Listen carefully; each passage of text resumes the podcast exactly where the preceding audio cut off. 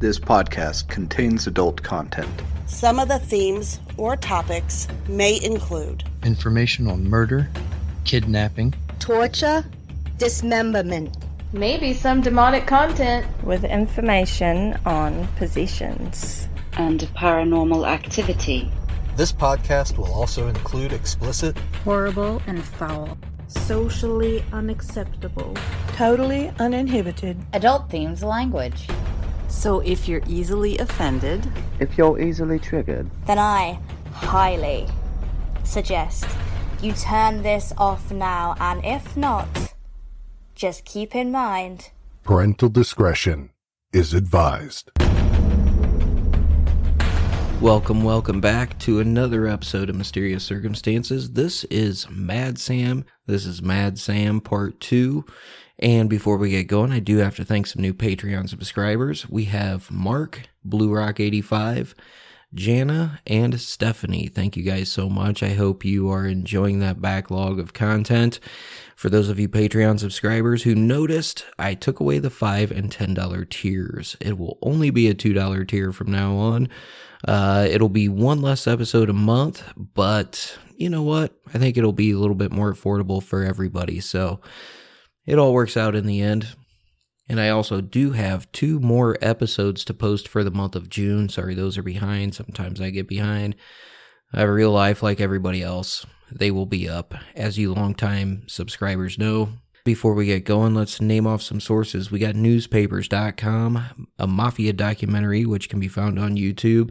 We have crime magazine dot com, and a lot of information from Arthur Bilek, who is a retired chief of the Cook County Police, also the organized crime report from the cops, which they used to do. Um, I don't know if they still do, but they used to do when the outfit was huge in Chicago. So I suppose with all that behind us, let's go ahead and get on with the show.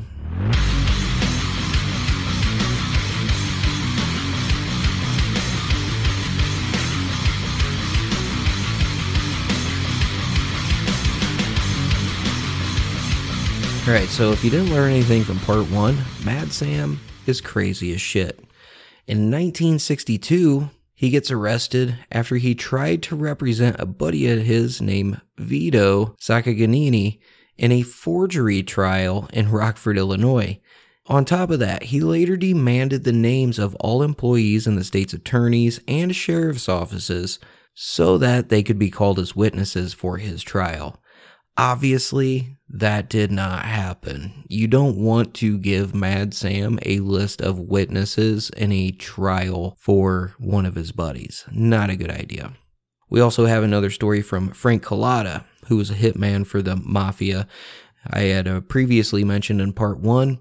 In fall of nineteen sixty-three, they go to a steakhouse in the north side of Chicago and they see some other gangsters. You know, they acknowledge each other's presence and go on with their shit, and Frank notices that Sam is talking to a young woman at the bar.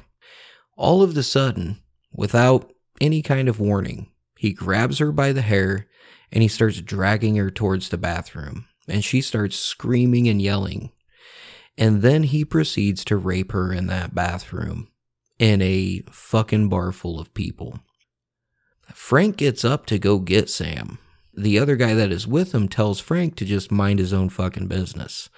And nobody else at the bar even acknowledged what happened.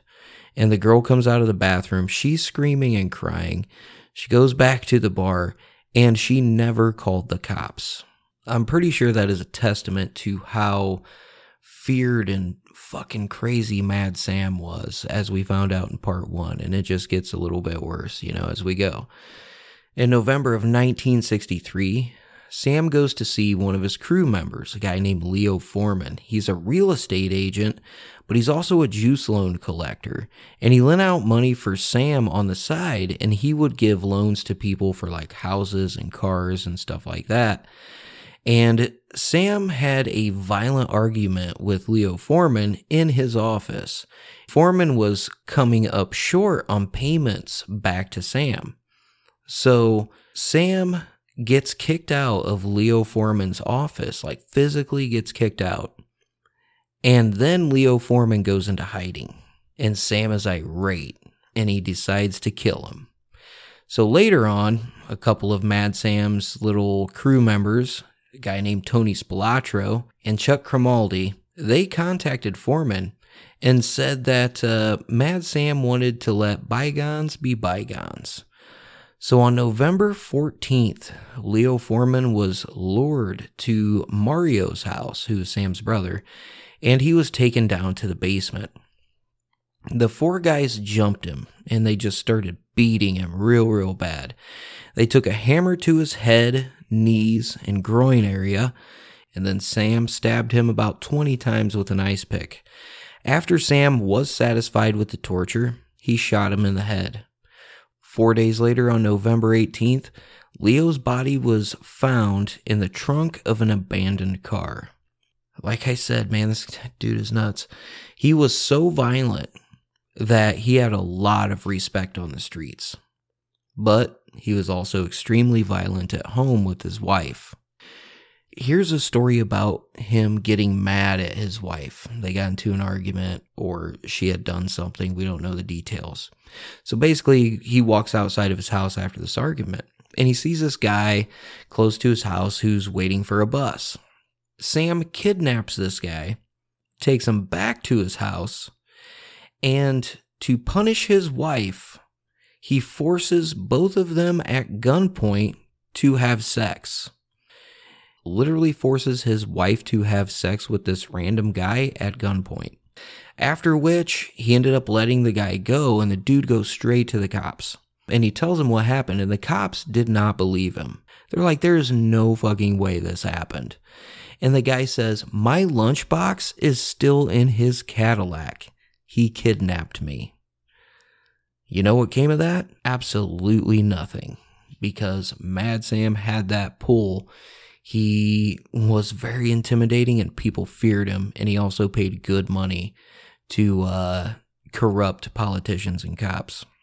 So during another court date in Rockford, he was serving as his own lawyer, which is what he usually did. And he confused everybody in the courtroom when he approached the jury and asked, have you ever seen an elephant? Just a few minutes later, Sam suddenly changed his plea to guilty, and he told the jury, something had come to light that I had not known before. All right, so the jury found him guilty and fined him one hundred dollars for disorderly conduct. Another story is that he would often say it was a dream in his life to own a pig farm so that he could feed his victims to the pigs. He would drive around to pig farms just to watch them for hours. And according to one of his hitmen, who ended up turning informant, Charles Crimaldi, Mad Sam once forced his wife, Anita, to take his gun and put the end of the barrel in her mouth, then demanded her to pull the trigger. When she pulled the trigger and the gun did not go off, Sam began to laugh uncontrollably and told her he had taken out all the bullets. And when he would tell his friends and the mob and the associates this story, he would just start laughing because he thought it was the funniest thing ever. Another story was one of Sam's partners in the drug dealing business was a rogue and corrupt cop named Tommy Dorso. Dorso once said he saw Mad Sam roll on the floor with spit running out of his mouth, begging Satan to show him mercy and screaming over and over again, I'm your servant, command me.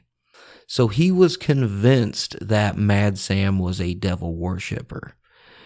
Another informant who was really close to Sam described him as a highly emotional, temperamental individual who was extremely egotistical and concerned with his personal appearance.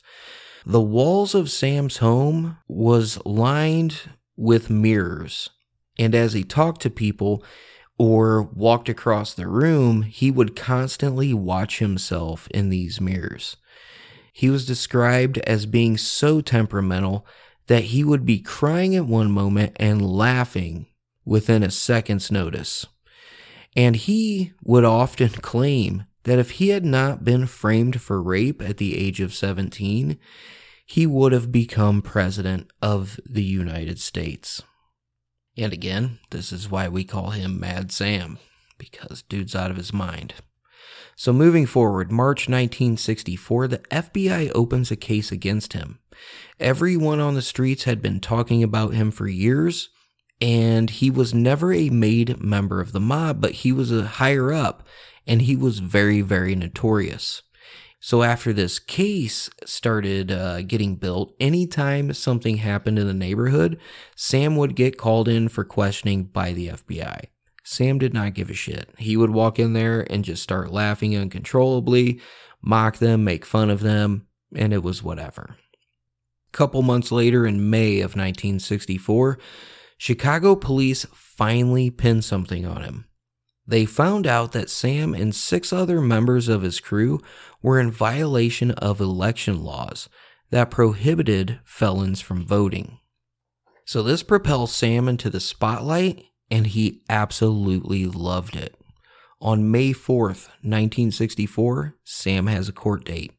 He shows up in his pajamas, and he's wheeled in on a gurney. In court, Sam told the judge he was representing himself and his brother Mario. The judge refused his request, and Sam started flipping out. Starts yelling, screaming. The judge tells him to be quiet, and Sam said, "I'll show you how quiet I can be." And he reached under his gurney blanket, and he had a fucking bullhorn that he pulled out. And he started talking to the judge through the bullhorn. So the court holds him in contempt. They had cops drag him out to the, like the lockup, the hospital lockup that was outside. And every time he showed up in court after that, he was always doing crazy shit. And the newspapers and the T V news absolutely loved it. It's the same way today. You know what I mean? You get that headline or that person, and it's like clickbait. They just want you to click on the fucking link because it gets attention, you know, da-da-da-da. And it was no different back then. So in mid nineteen sixty-four, all right, he's still going to court appearances, but he's also still enforcing his loans on the street. And one of his enforcers got greedy, and it was a guy named Peter Cappelletti. He was a collector for Mad Sam, and he had fled Chicago with twenty-five thousand dollars from a loan shark victim and never gave it to Sam. He left town and he went to Milwaukee, Wisconsin. So Sam, Mario, and Crimaldi, they go drive to Milwaukee, and they found him. And they beat his ass, and they put him in the trunk of the car, and they bring him back to Chicago. The whole time they're riding back, this dude was begging for his life. And the reason we know this is because Charles Crimaldi ended up turning. Like, he ended up becoming a snitch for the state, for the feds. So we have a lot of this inside information. So they end up taking uh, Cappelletti to Mario's restaurant in Cicero. Mad Sam, his brother Mario, Charles Crimaldi, and a guy named Sam Gallo, they stripped Cappelletti naked, and they chained him to a hot radiator in the basement. Over the next seventy-five hours, Cappelletti was brutally kicked, beaten, urinated on, and tortured. This whole time, Cappelletti is begging for his life, and he promised to pay double what he stole, which would have been fifty thousand dollars, and Sam accepted that offer. But he was not done with the torture and humiliation yet. On the night of the third day, Mad Sam decided to have a party at the restaurant where he was being held. Then he calls Cappelletti's family and invited them to a huge, luxurious dinner in his honor. The invitation list included Cappelletti's family, judge, politicians, police officers, and several of Mad Sam's friends. So that Saturday, the whole family of Cappelletti turned up at Mario's place and were given a multi-course Italian dinner. The guest of honor was not there at the table, but Sam assured the family that he would be joining them soon. And while this banquet is going on, Cappelletti is being tortured in the basement of the restaurant. So after dinner, Sam gets up and he makes a speech in front of the group telling about how Cappelletti had stolen money from him and what a big heart he had because he's going to let him live. So as he was getting done, Crimaldi, Gallo, and Mario went down to the basement. They gave Cappelletti another beating, and then all three of them took a piss on this guy. Mad Sam comes down, and he's chained to a radiator for three days. So he's sitting here saying, "Kill me, man. Just please, just kill me. I'm on fire." And Mad Sam says, "Well, I guess we need to put the fire out." So he had his men tie him to a chair, and they dragged him into the dining area in front of his mother and wife. He was naked, burned, beaten, bloodied, and he was dripping with urine. Mad Sam looks at this dude's mom and his wife and said, "You ought to thank me that he's still living."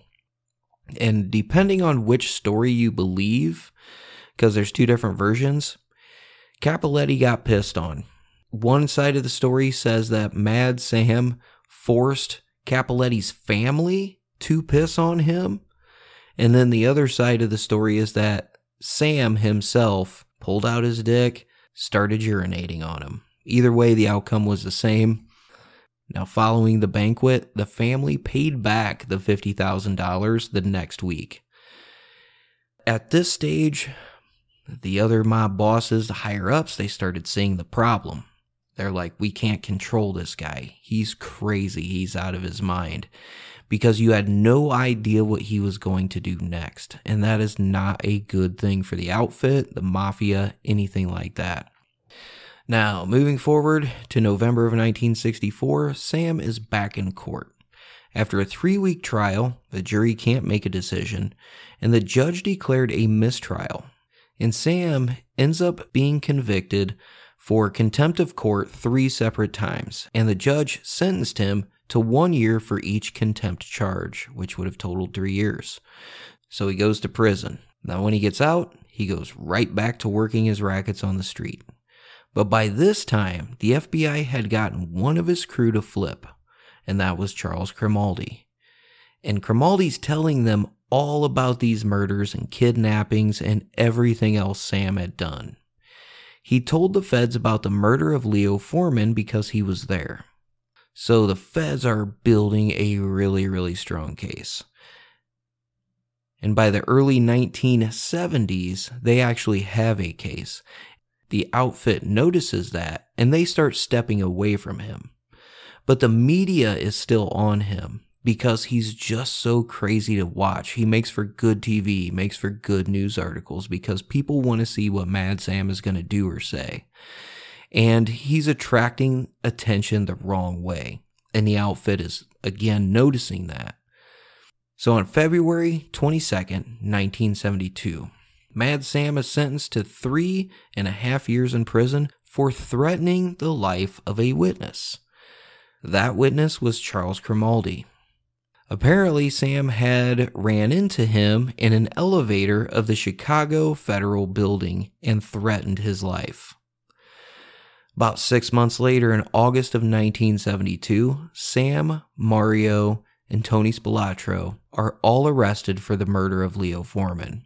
And of course, Mad Sam being Mad Sam, he would go into court, he would start screaming at his lawyers, and he would just call everybody stupid, just as loud as possible.